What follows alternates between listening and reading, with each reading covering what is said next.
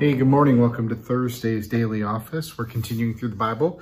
As Pastor Kurt from Christ United Methodist Church, and today is First Chronicles chapter 13, verses 7 through 10.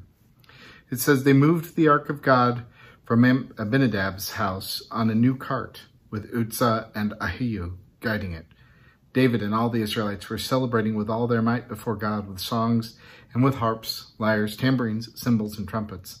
When they came to the threshing floor of Kidon, Uzzah reached out his hand to steady the ark because the oxen stumbled, and the Lord's anger burned against Uzzah, and he struck him down because he had put his hand on the ark, and so he died before God. It's the word of God for God's people. Let's say thanks be to God. So it's a confusing passage because it seems like he was doing a good thing. Uh, he was trying to keep the ark from falling. Um, what they had failed to do as as a people was know their story. They had failed to know that you weren't supposed to give the Ark of the Covenant a ride. It was to be carried by the Levites. They failed to know their story, that it was to be placed on these long poles. They had failed to remember who they were. And because of that, they they went about this transportation thing in the wrong way. It seems trivial, it seems insignificant, but I think it's more of a story for us to know how we need to operate today as, as we look toward the future.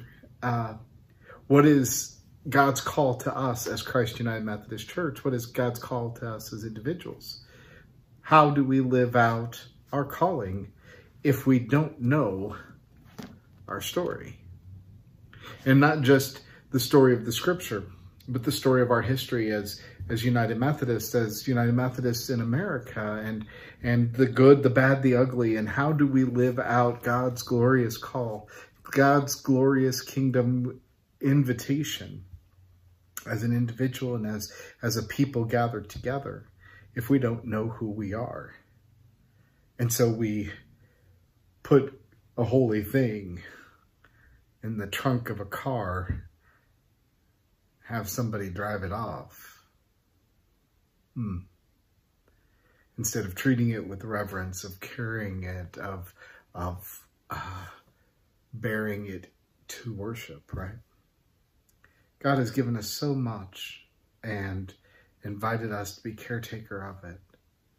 I hope that you'll take time to know your story and where God is calling you to live that out.